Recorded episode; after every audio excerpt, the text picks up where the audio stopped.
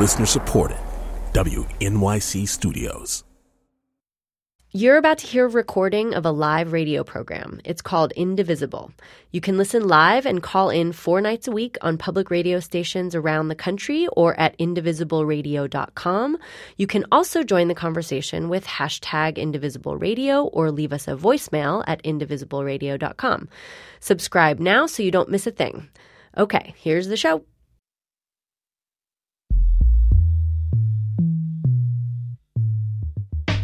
This is Indivisible, public radio's national conversation about America in a time of change. I'm Kerri Miller, and I'm hosting Indivisible this evening from Minnesota Public Radio in St. Paul, Minnesota. If you've caught the show, you know that on Thursdays I examine the idea of American identity. Tonight, I want to talk about what happens to the identity of a community when its economy is turned upside down. Now, that can happen when a manufacturing plant closes or moves. It can happen when the way we use a resource like coal changes. It can happen as we move more deeply into automation. As our guests join us tonight, I'd like to hear from you on this. Do you live in a place that's strongly identified with an industry or a company or a resource? What's happened to your town's identity and to you as things have changed for that industry or company. So I think your experience with this and your sense of identity in the community in which you live is going to inform and be really important to our conversation tonight. Here's the phone number 844 745 8255. You can talk to me about it on Twitter. It's at Kerri, K E R R I M, as in Minnesota PR use the hashtag indivisible radio. Again, if you live in a place strongly identified with an industry or a company or a resource, what's going on with your town's identity as things have changed? 844 745 8255. You can find me on Twitter at Kerri, K E R R I M P R. Use the hashtag Indivisible Radio. Amy Goldstein is with us. She's a reporter for the Washington Post and the author of Janesville, An American Story, which is about a GM plant closing in Janesville, Wisconsin. And she's with us from Washington. Amy, welcome. It's really good to have you on the show. Good to be with you. Linda Tirado is with us. She's the author of Hand to Mouth Living in Bootstrap America. And she's with us tonight from WOUB in Athens, Ohio. Linda, welcome. Good to have you in the conversation. Absolutely. Great to be here. Amy, I, I was thinking that this idea that communities identify with a plant or a or as I was saying, a resource or a specific industry. I think this may sound odd to people who are firmly embedded in the information age. You know, maybe they're part of that creative economy, but there are still a number of of communities that feel this close identity, aren't there? Well, that's exactly right, or at least I should say the community that I spent several years looking at um, is very much that kind of a place. Uh, when the Janesville Assembly Plant, which was the oldest operating General Motors plant in the country, closed in uh, 2008, it was such a shock to this community. Uh, this plant had started making tractors in 1919, and it had begun turning out Chevrolets in 1923. So you'd had generations of people in Janesville, Wisconsin, for whom these GM jobs were the best working class jobs around. And people just couldn't believe when the plant closed that it wasn't going to reopen. And years later, people were still saying, just wait, it'll come back, but it never has. Oh. You know, one of the things you write about, Amy, is the can do spirit of Janesville and that it was a community, and maybe still is, that was deeply invested in the idea of making things. I mean, that that's larger than whatever job you have. That's the way you identify as a community and to one another, isn't it? I think that's exactly right. And this had been a community with a long, proud industrial past. Before General Motors arrived, um, this was a place where uh, Parker Pen, uh, the big fancy pen manufacturer, had grown up. Um, there was a man named Parker who was a telegraphy instructor in the late 1800s, and he came up with the idea for a better fountain pen and started the Parker Pen Factory in Janesville. Now, this was a source of pride because long before globalization became something that we, you know, widely recognize, uh, Parker Pen had international markets. Par, uh, international markets. So it gave this fairly small city a sense of reach, a sense of being part of the world. And then a few decades later, when General Motors came along, there was real pride, um, even up till the end, in the quality of the work that was done at this plant. Um, this plant uh, won awards for the quality of its vehicles. Um, at the point at which General Motors was about to manufacture its 100 millionth vehicle, Janesville was chosen to make it, and the whole GM leadership wow. came to this plant to watch this blue Chevy Caprice come off the assembly line. You know, uh, Linda, this is the thing that I think maybe gets missed in cities or communities that, that aren't identified by, you know, a single industry or a big plant. There's a lot of pride in doing that kind of work and being bonded within that community through that work. I, I wonder if you've seen this as you were as you were writing your book. Um, yeah, and, and not only from writing my book, um, the the fact that most of my life I've actually spent in mining communities, um, and and they've always been kind of petered out mines, and it's always also been agricultural land, and so we do have that kind of tie to manufacturing and that reliance on on making things, um, I think is a great way to put it. Um, to, for for how we make our bread and how we justify our existence on the planet, because we don't create necessarily capital and we don't have 30 different million identities to choose from like you would if you're in New York City. Like right. you the, the the thing that is the source of your pride is that you collectively can make this work when it is so few of you. You know, I'm, um, glad, I'm really glad you mentioned mining, Linda, because I, I was thinking of this as an example where, from the outside of a community that's tied closely to mining, Americans might say, well, it's unhealthy, it's dangerous. Why would you be proud of generation after generation doing that kind of work? But I mean, it sounds like from the towns that you that you've lived in and you're talking about here, that's the kind of work that defines the people in the community, and they're not ashamed of that. They're proud of that. No, and, and, and the, the thought is that there is no shame to be found in an honest day's work. Like if you're willing to work hard and support your family, then there's really no shame in, in taking the jobs that are offered. But something else that I think gets missed in this conversation, particularly around coal, is that, yeah, it's a fairly dirty technology that we probably should have moved on f- from about 40 years ago. We had, you know, the science where we could have started to take those steps at least. And instead, we kind of kept on with what we had. And so when you want to talk about the economy of the nation and capital creation and who's keeping who wealthy, what would America have done without the people that took pride in, in the sort of life where you work with your hands and you get paid well for it. Yeah. I'm going to come back to that, but I want to go to the phones now because we have a number of people calling in um, to tell us their, their experiences with us. To Kristen in East Chicago, Indiana. Hey, Kristen, very curious to hear how you're thinking about this. Thanks for calling. Hi. Um, so this is a extremely important issue, this issue of identity and place and work in places like East Chicago. East Chicago's made a lot of uh, big news recently because the issues that our city has with lead have really come to the forefront. They include issues of industrial legacy, uh, leading, leaving contaminated soil with lead and arsenic, and also um, recently we've gotten issues with um, lead in our uh, pipes, mm-hmm. which is much more like Flint, Michigan. But um, the important part of this that links into your conversation is that where um, when uh, when I was growing up, the the sign coming into Chicago said, "Welcome to the most industrial city in the world with pride," wow. and it probably is per um, square footage, if not uh, the most, but one of the most. Um, in the timeline of my life, there's been a decoupling of the um, fortune of the community with the industry that is incredibly embedded inside of it, and um, there's a real um, problem in recognizing the issues that are left behind for some of some of the people who who grew up with a middle class income or knew that their families worked hard for a middle class income and uh, recognizing that they were really duped. So um, right now, um, East Chicago had Inland Steel, which is now um, Mittal Steel. And when I was a child, there were 70,000 people employed by Inland Steel, and there's less than there's between 2,500 and 3,000 oh, wow. now. And that um, is when steel is more productive than ever. So there's a mythology that it's actually because uh, steel, U.S. Steel is not doing well enough to support. Let me, um, uh, Kristen. Here's the thing: you've said a lot of really good stuff there, and I don't want to lose track of it.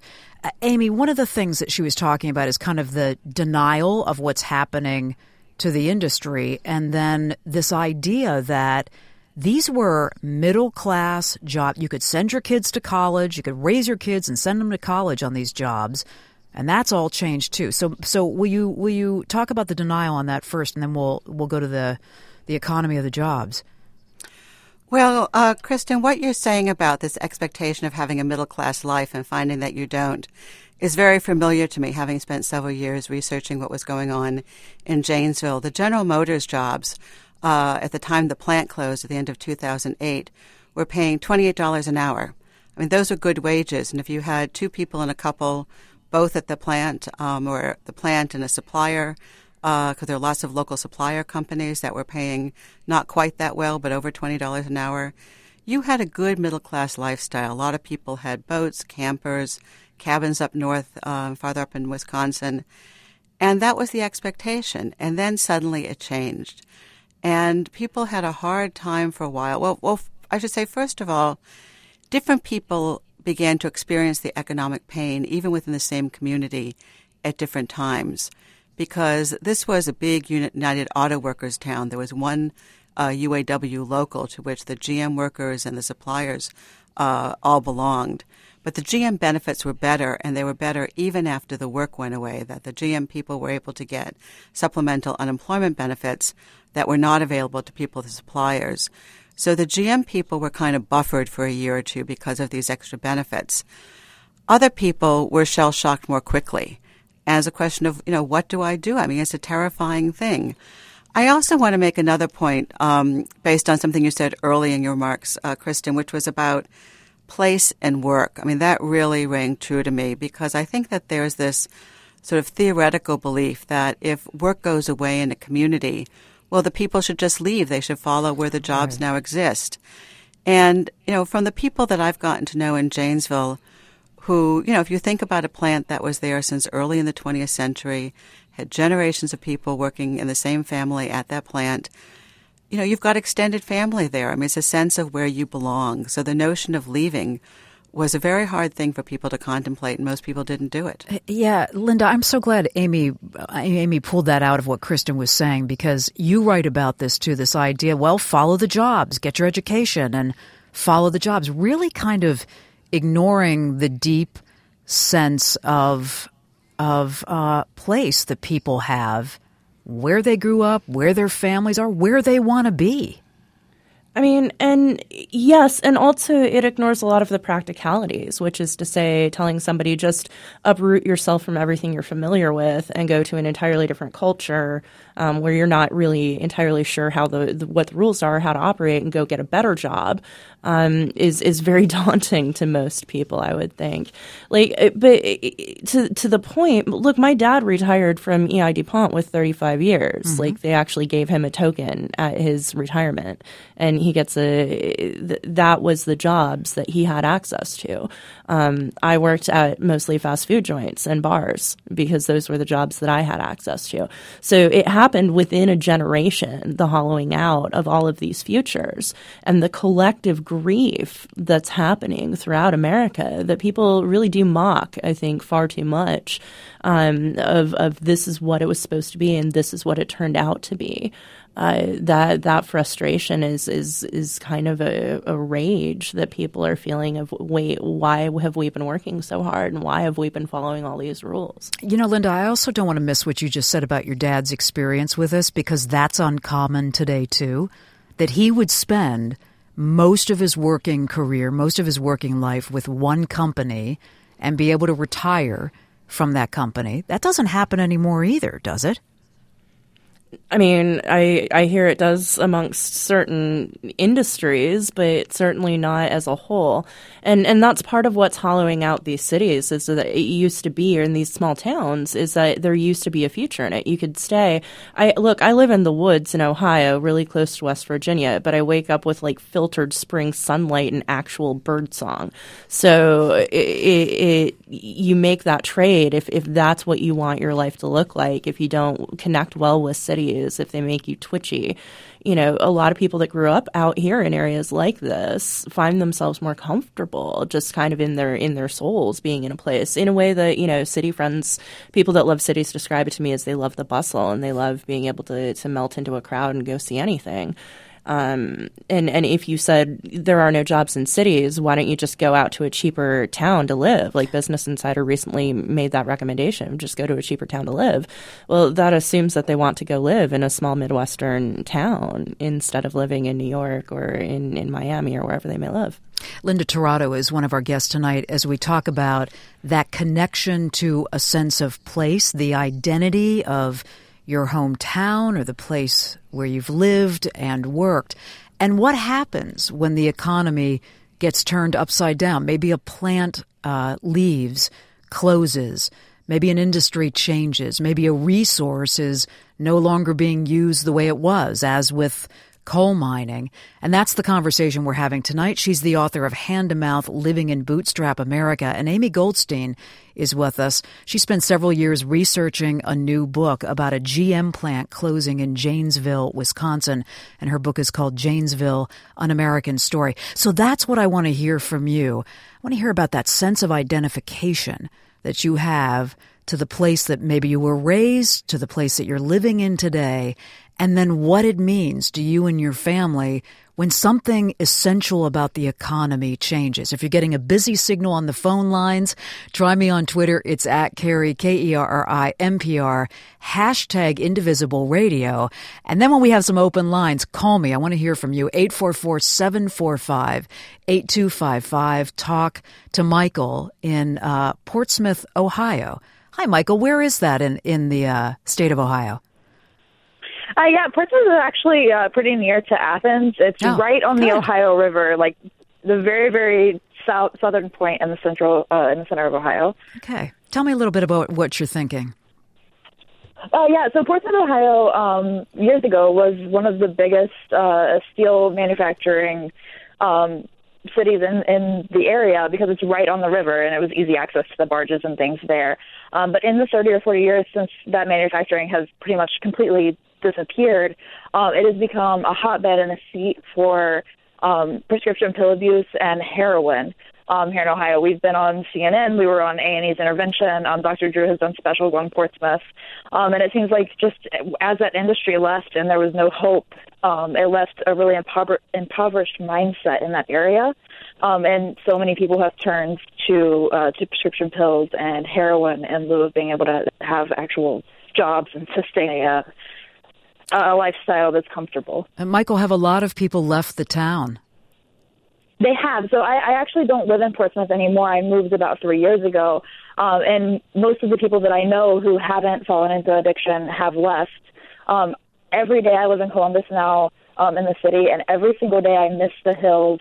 Um, I miss the river. I, I miss how beautiful that place can be. Um, but it's just it's not feasible to sustain a, a, lifestyle down there anymore, unfortunately. I'm really glad you heard the show, Michael, and you had a chance to call. Thank you very much. If you've just gotten in on our conversation on Indivisible tonight, we're talking about that identity, that sense of connection that you feel to your hometown and the industry, the resource, the manufacturing plant in which many people in your town work. What happens?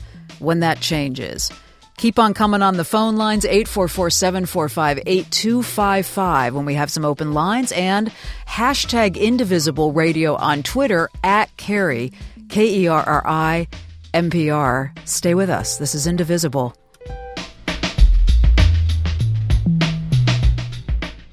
Indivisible is supported by Blue Apron, delivering gourmet recipes, pre selected portions, and fresh ingredients to customers' doors. More at blueapron.com slash indivisible.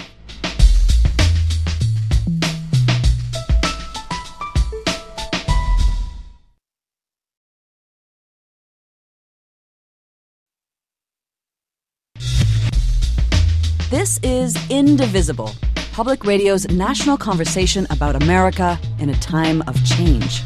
I'm Kerri Miller. You're hearing Indivisible tonight from Minnesota Public Radio in St. Paul, Minnesota. Amy Goldstein with us from the Washington Post and Linda Tirado.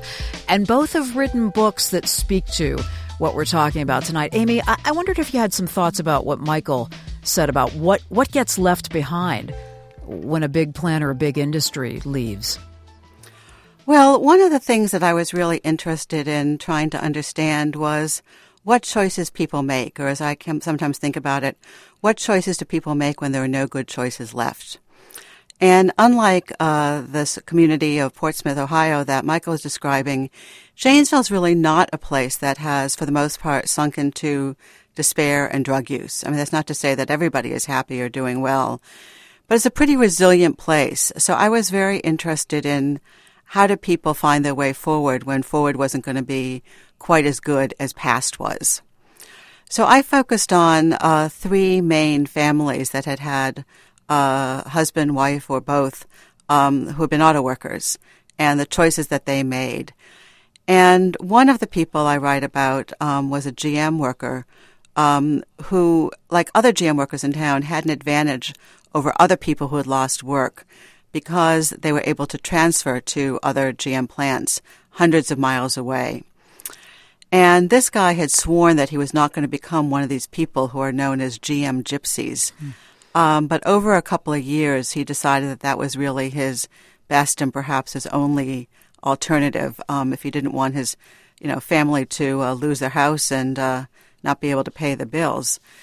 So he figured, you know, better for him to make the sacrifice than his entire family, and he began commuting in 2010 every week to a GM plant in Fort Wayne Indiana, wow. um, which is a four and a half hour wow. drive away. He and some other guys uh, carpool. They leave about eight o'clock every Monday morning, and they work second shift so they can come home late on Friday nights. But at least they have more or less three nights at home.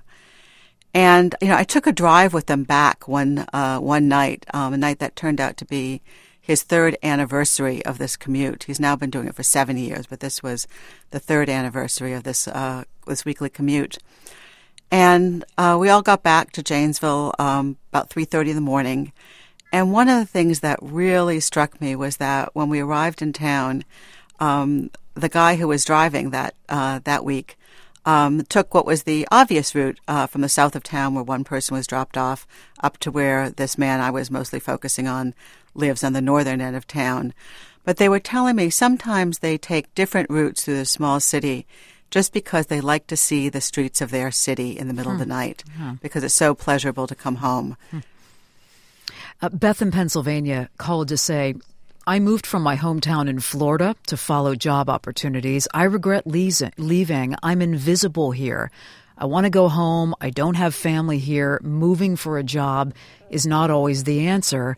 I wish we'd stayed to ride things out. And Seymour called from St. Louis, Missouri he says, A lot of companies have left here. I worked for Southwestern Bell when they moved to Texas. This used to be a Budweiser town. To the phones to David in Apalachicola, Florida. Hi, David. Thanks so much for waiting. Hi. Hi. Hi. Um, I just want to say I've lived here a number of years. I edit the newspaper here. Ah. And this is a town that at one time was one of the leading seafood towns in Florida on the Gulf of Mexico shrimping, fishing, oystering, crabbing. And there was a net ban in Florida that bans big nets, as well as foreign imports. And right now, the shrimping and is down to a trickle. The plants, the the oyster plants have closed. There's only maybe a half dozen left in the county, and but at the same time, um, and it used to be a job for fishermen. It's a very rugged, individualistic job. You you don't even have to finish high school. You get out and you can make some good money. Mm-hmm. That's the way it used to be. Now, what's happened is the seafood reputation has remained, but the money that's coming in is tourism. Oh. It's Yankees from the north moving in, and they love the town, and it's actually brought some prosperity, but the actual identity that I see with the kids, with with fishing families, is lost because there really isn't the production anymore. There's restaurants, there's hotels, there's tourism. Of fly, tourists are flocking here, and what it's meant identity-wise is the kids are in, they're in a period of transition. They they they they can only dream of a past, they've got to adapt now to a computerized world, a a world that that they're not going to fish and make a great living anymore. You know, David, one of the things that occurred to me too is when you were describing this transition and how quaint tourists find the town, is that behind, I mean, the tourists don't see what happens off season or they don't see the working three tourist jobs to make ends meet, right? That's kind of behind the facade, I would imagine. Believe you, one, uh, uh, I'll get in trouble for saying this, but there's a often that uh, that this huge percentage of seafood comes from Apalachicola. Well, those statistics are probably misleading because they're processed here, but they're foreign they've been caught by foreign fishermen. Wow. They and, and so there's a perception that doesn't match the reality, and that's okay. The town is actually taking advantage of that, yeah. and that's good.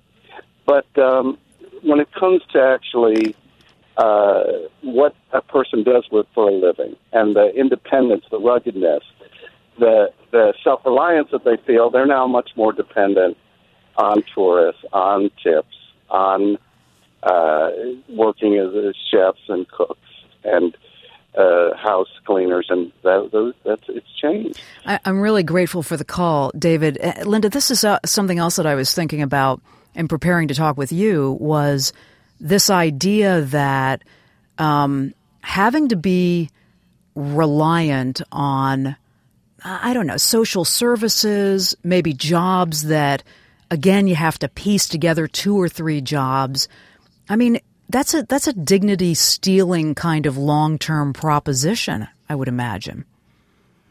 Yeah, um, which is it's one of the reasons I find it so particularly inhumane for people to say, "Well, just go where the jobs are." Is that a precarious life already is full of so much indignity and so much uh, living at the whims of other people um, that that to say to do that without any sense of familiarity and without any social support and against a, a hostile system that you don't quite understand, um, you know, is is, is beyond the pale um, as far as I'm concerned. Amy, what what do you think when you hear the the politicians' answer, which is often, "Well, we're going to retrain." These people. We're going to get, uh, you know, automakers or coal miners into classrooms and we're going to teach them to be something else. I, I know that I've seen research where it's pretty mixed on the results of retraining. What, what was your what was your experience when you were reporting on this? Yeah, I took a good hard look at retraining, uh, at least in the context of Janesville. But let me make an, a point a point first um, on this issue of dignity that mm-hmm. we were talking about just a moment ago. Because one of the things that I really came to believe um, out of this uh, out of this work that I've done is that falling out of the middle class or falling a little bit farther down into the middle class is really different than having been poor all along. And one of the ways it's different is that people really are loath to accept help. Um, people just don't want to accept public assistance of any kind, even when it's available, even when they qualify for it, because it's not their self image. Mm-hmm. Um, and the people I know who, you know, eventually applied for what's called uh, food shares, food stamps in Wisconsin, had a very hard time bringing themselves to do it. Um, and there were um, a couple of nonprofits in town that I would spend a lot of time talking to who would tell me that people would call and they were used to hearing from the longtime poor people in town and they would knew how, know how to steer them to uh, welfare or uh, Medicaid, um, the, you know, uh, Wisconsin's version of those programs. But the newly unemployed people who were used to being middle class and expected they always would be, they weren't calling for that help. They didn't want that help. They wanted to know, how do you help me find a job? Mm-hmm. So it's a really different, hard mindset. In terms of retraining, um, you know, it struck me that if you think about the economic policies in this country that Republicans and Democrats espouse, there's not a lot of commonality on the two parties' lists, except for job retraining. It's something that people all across the ideological spectrum tend to think is a really good idea. So I was very eager to look at, well, at least in this one community's context, how well is it working? And there's a college in town. It's called Blackhawk Technical College that I came to think did a really terrific job. I mean, all the things that federal policymakers would encourage colleges to do, this little school was doing. I mean, they were already meeting with business people. Um, I mean, those people who still had business in town to try to map out where were jobs going to exist that they could steer uh, laid off workers um, into training for those fields. Um, when they discovered that factory workers coming back to school, sometimes for the first time in half a lifetime, didn't really know how to com- uh, use computers. In some cases, didn't know how to turn on a computer. They've been good at their factory jobs, but the jobs have never required them to know these things. And the school very quickly created computer boot camps. I mean, they did all kinds of things to help um, the adjustment of these scared people who didn't really want to be in school, but were told this is this is your path forward.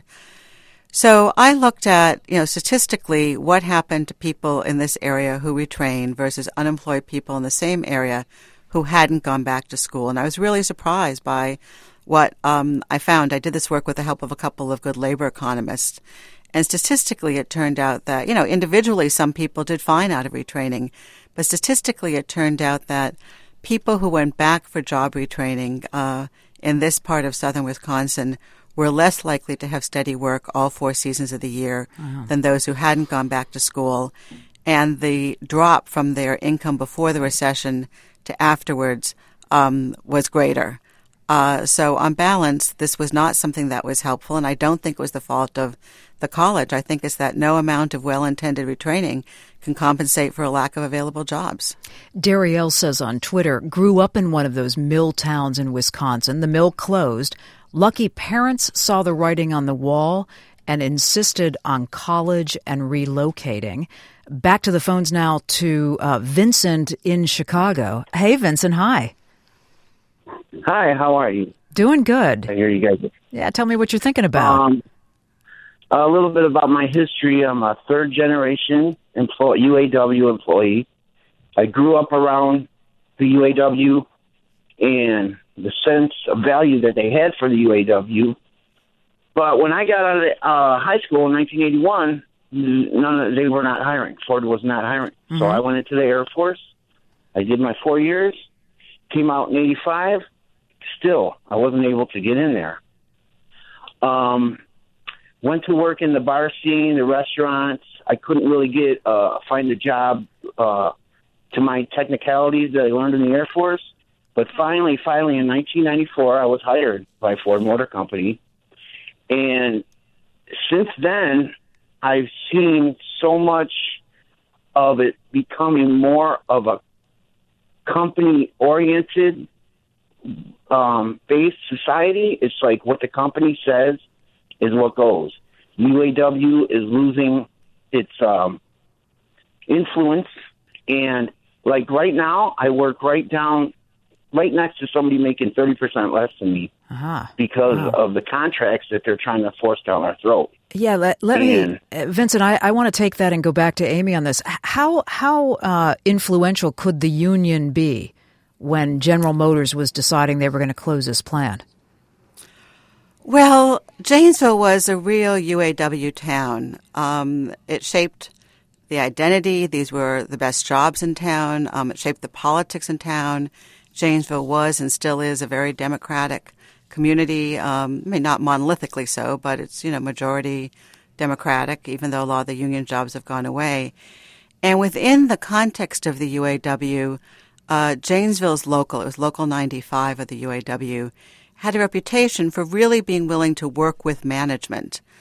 Um, so it was a very strong force, and you know some other parts of the UAW thought that this local was a little too accommodationist at times, hmm.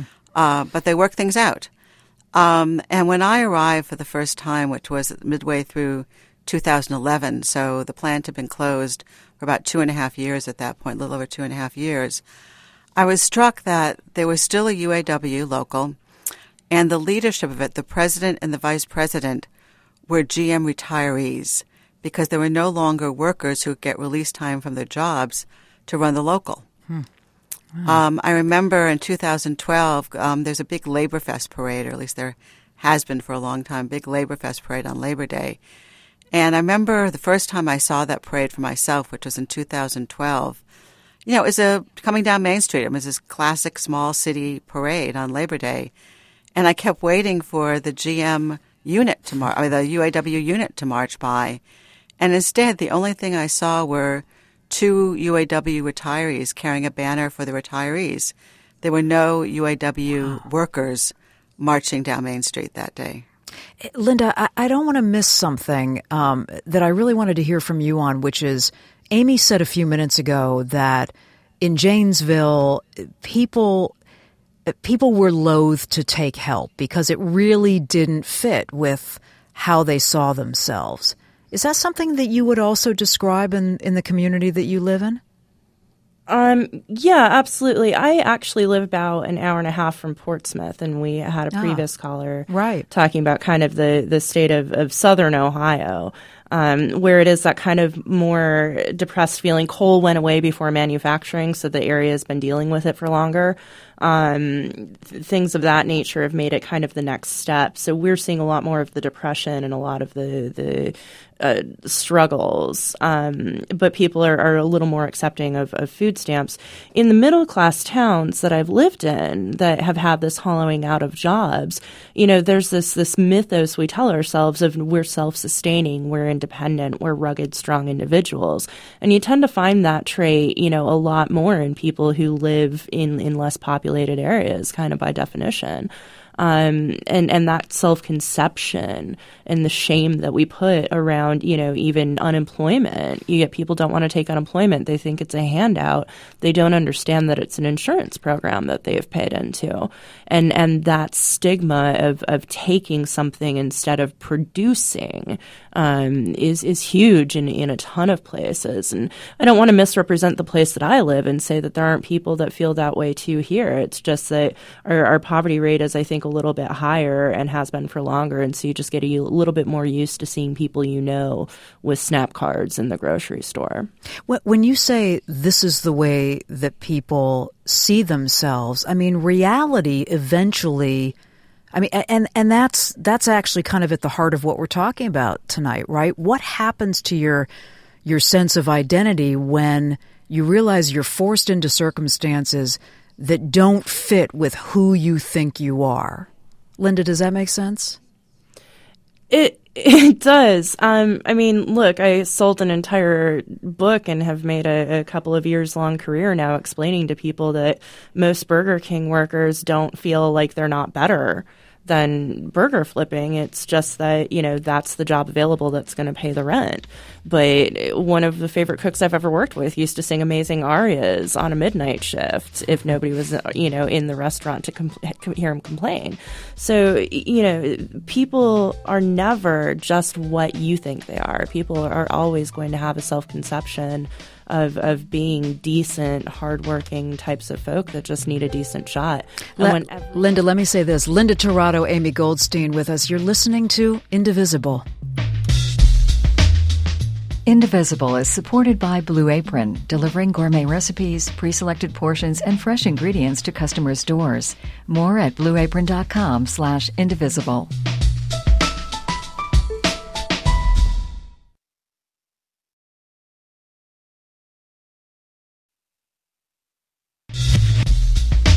This is Indivisible, public radio's national conversation about America in a time of change. I'm Kerri Miller, and you're listening to Indivisible tonight from Minnesota Public Radio in St. Paul, Minnesota. Linda Tirado with us. She's the author of Hand to Mouth Living in Bootstrap America. Amy Goldstein with us. Janesville, An American Story. Her story about what happened when a GM plant closed in Janesville, Wisconsin. And from you tonight, your experiences with identifying with a community in which the economy kind of turns upside down. A plant closes, a resource is mined or used differently, an industry changes. Uh, and really appreciating to hear from you on this tonight. 844 745 8255 on Twitter at Kerri MPR, hashtag Indivisible Radio. Linda, I am so sorry for interrupting you because you were saying people are not what what one dimension and what you think they are just from the outside. And will, will you finish that before we go back to the I calls? will, and you're lovely. We were going to break. I felt bad for running over. Um, no problem. No, the the thing I was saying is that you you know people are they think they are who they think they could be and that's mm. a very common human thing and if you think of yourself as as hardworking and a stick to itiveness kind of person you know, you're going to wonder where's my opportunity to just work hard and, and why should I have to wait for somebody to, to create one? Um, and I think that something else we don't take into account very often when we're talking about these towns is that the mythos of, of living in agricultural or rural areas in, in small towns that aren't connected to huge cities is that, you know, not so many generations ago you just moved out here and lived and as, if you were hardworking enough, you would survive and your kids would thrive. And so, you know, we're not that far away from that mythos either. And I think we forget that frequently in these conversations. Call here from Quincy in Indiana. Hi, Quincy. What's your story? Hello. Um, my story is I, I was told to be very brief, but you know I graduated. I had a political science degree uh-huh. at Illinois State University. I could not find a job, so I actually work in a steel mill, the largest steel mill in the country in East Chicago, Indiana, wow. that one of the callers talked about, and I've been there 20 years now. Mm-hmm. And the problem is with modernization and globalization, the steel industry has changed. It's become more quote unquote efficient. And what that means is there's less of those high paying jobs. And so one of those jobs is lost. Uh, where it's either you're going to either replace it in the service sector or in tech. That's what it seems. And they say get training or learn how to write code as if everyone has the aptitude to do that. I was a computer science major before I switched to political science. So, you know, it's not a function of intelligence. Sometimes it's just aptitude. Not everyone could actually learn those tech jobs. So you have to actually work two, three service jobs to make up for that job that paid, you know, eighty, ninety thousand dollars a year. That's what I just wanted to say. It unnerves me when they say, "Hey, just go learn." Yeah, you know, learn Quincy, one of the STEM STEM jobs. I, am yes. curious about the the job that you do in the steel mill and how long you think you're going to do it. Oh, okay. Well, I'm 46.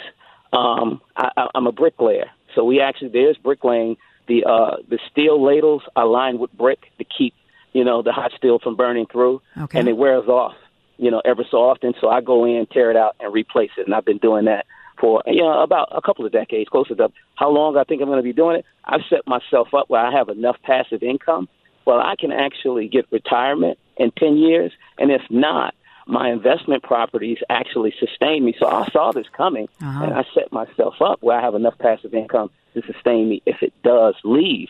But I'm just one of the few lucky few, you know. But you know, I, I, you know, I worry about the rest of the people when this leaves.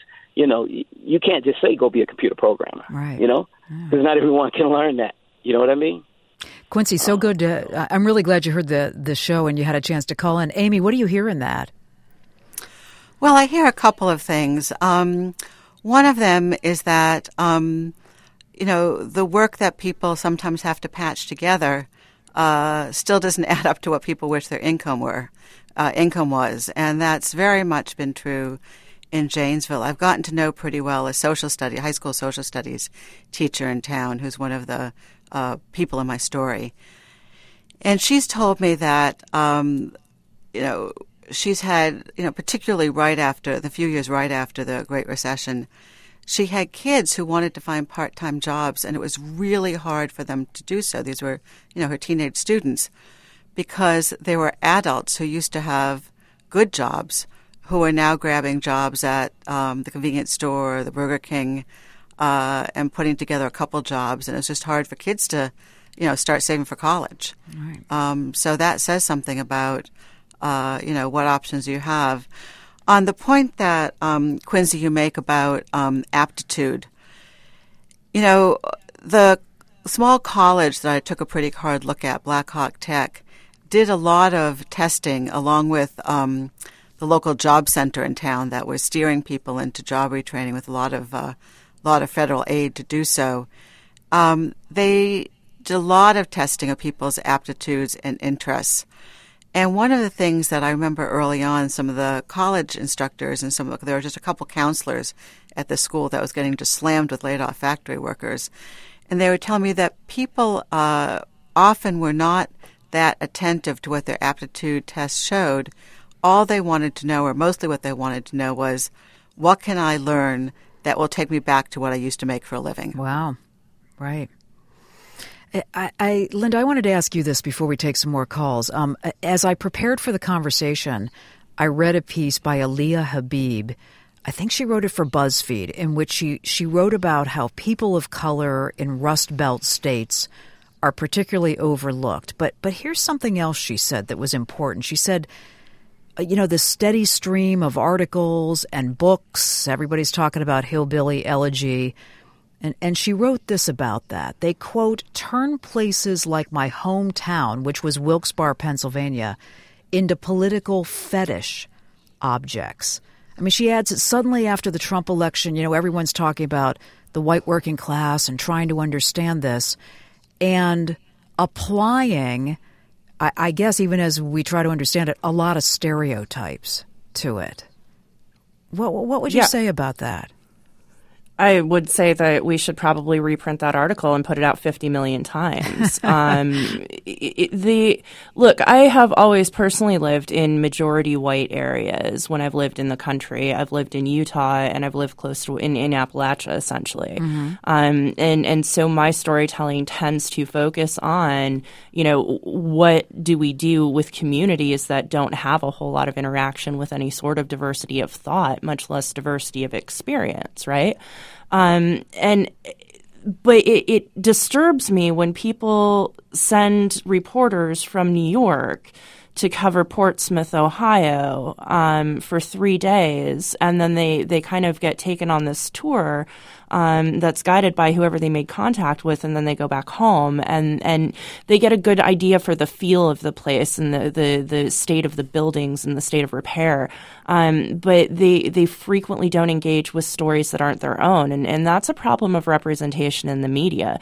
Um, but you you can talk to um, people like on Twitter. I follow Black Amazon and Mikki Kendall specifically for this, um, both women of color who uh, deal in, in working class communities and, and talk about working class issues um, for for communities of color, and they are vastly different um, than the the issues that we faced in, in small town Utah when the, the plant shut down and left, or you know in, in small town Appalachia when the mine closed up.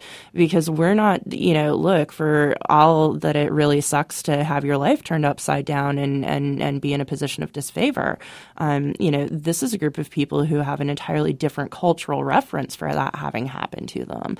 Um, and and I think that that we very infrequently uh, take the time to realize that that there is not going to be one narrative for millions and millions and millions of people.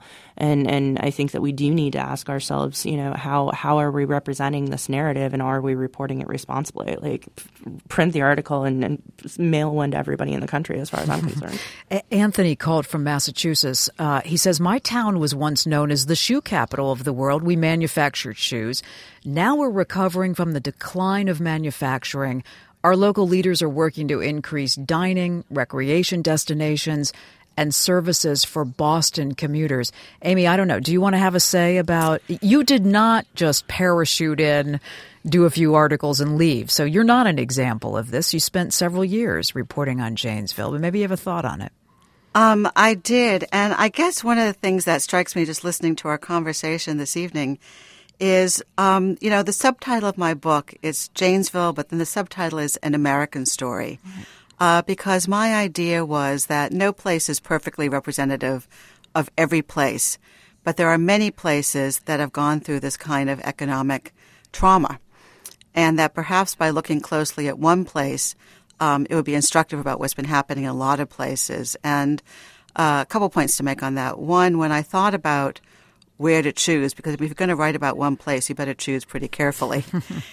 and uh, there are lots of reasons I chose Janesville, but one of the things I thought about was uh, I wanted to find a community in which the pattern of job losses had pretty much mirrored the national pattern of job losses during the Great Recession. Uh, so in the Great Recession, there were a fair number of jobs that disappeared that were pretty well paid, but hadn't required a lot of higher education. That was true nationally. It was true of Janesville. Uh, there were more jobs lost by men than by women. That was true of Janesville. Uh, so, you know, I hoped that this could be a microcosm that spoke to something broader.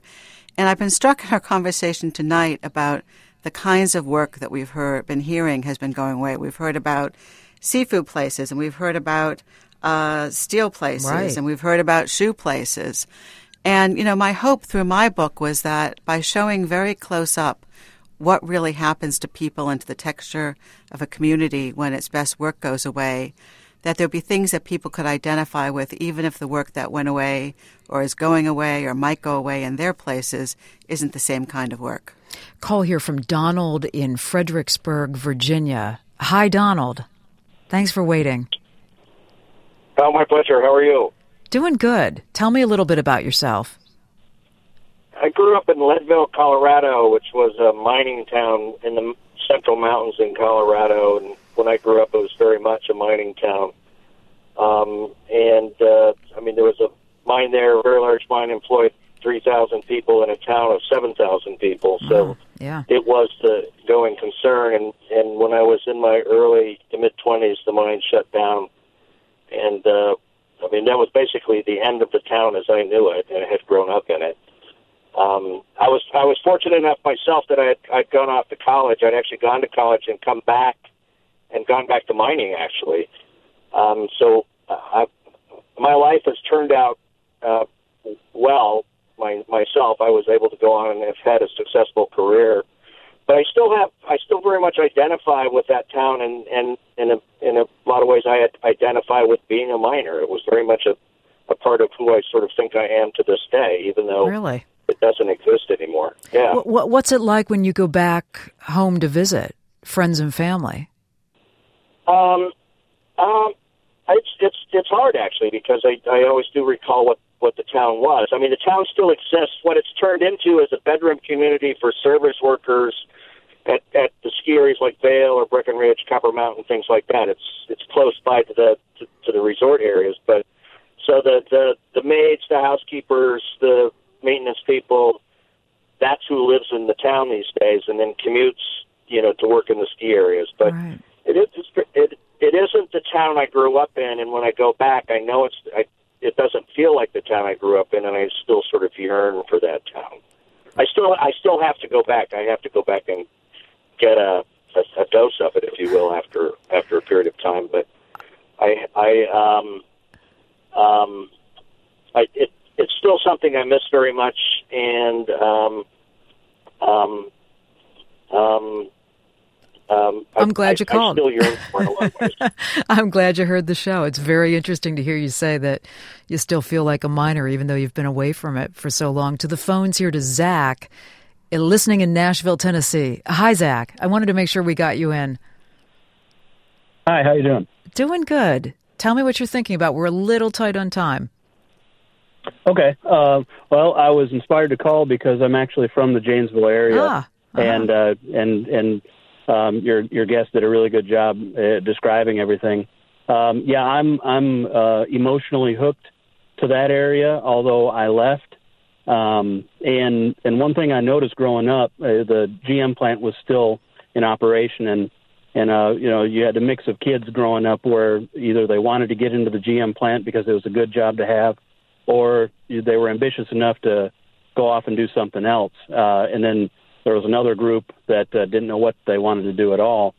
When the GM plant closed, it it it kind of made that difficult, and and uh, what was left was uh, the Janesville and the surrounding towns around it were were left with kind of the people that didn't have the ambition to go off and and and better their lives and and uh, although I really love that area and I'd I'd love to go back and and live there someday, uh, it it it is kind of a depressed area because of the real talent has has moved off somewhere else because of the lack of opportunities. Yeah, uh, um, Zach, you've really put that well. Uh, Linda, um, to you on this idea that, I mean, you heard Zach say the talented people left, the people that had an education left. I mean, that's also got to shape an image of who you think you are as you remain, I would imagine. I honestly, I think that's the difference between um, towns that had this happen in the most recent wave and towns that have been dealing with this for quite some time. How, how so? Um, and and we talk about the difference between these kind of communities that nobody really wants to be seen at the welfare office versus the ones near where I live that are you know ravaged by OxyContin and things. Um, I, and I think that you've nailed that pretty pretty clearly there. Um, that that it is a question of well, when everybody who's capable of getting a degree and, and suited to that sort of thing like goes to the city, and all that's left is everybody that you want. You know what I mean? That that does kind of seep into your bones. But but very briefly, I just wanted to. I know we're tight on time. Um, I d- hope I didn't misspeak in the last segment when I was saying about flyover uh, journalists because I think that that's a problem that we do face. But I've actually had a chance to read um, parts of Janesville, and it's it's actually a fantastic book that everybody should buy. I think the representation problem is often, you know, how carefully and from what angle the subject's actually being introduced. Of, of are we on an exploratory fact finding mission to see what kind of creatures live out here in flyover country versus, you know, let's go and Right. actually take a look at America. So I, I do want to be clear to, to to say that there are definitely two different tacks there, and I didn't mean to imply at all that this book was the, the latter. Linda, really a pleasure to have you on the show. Thank you so much. Thanks for your views and your experience and helping to inform the discussion. And you, thank you so much. Amy, thank you very much for the reporting, for the book, for your perspective. Thank you so much for joining me tonight. Really good to have you in the conversation. My pleasure to be with you. Amy Goldstein's book is called Janesville, An American Story. And Linda Tirado's book is called Hand to Mouth Living in Bootstrap America. Now, next Thursday is our last night of Indivisible, and I'm going to have a show about what we've learned from each other. Now, I think this is really important. I hope you'll make a note to tune in. Think of all the voices we've heard from the guests, but most importantly, from you if you've called or you've tweeted in from all these different cities and towns across the country. I mean, that is the power of Indivisible right there. And so I want to pick up on that next Thursday night and say, what did we hear from one another? What did we learn from one another? And we'll do that at 7 o'clock Central, 8 o'clock Eastern, wherever you are. I want you to call next Thursday on Indivisible. In the meantime, tweet me at Kerri, K E R R I M P R, hashtag Indivisible Radio.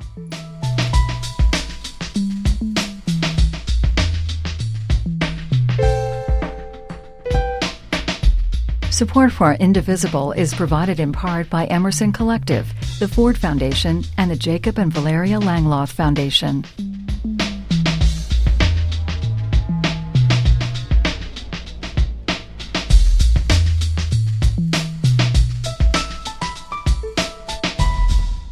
If you like the Indivisible podcast, rate and review it and tell your friends. And thanks for listening.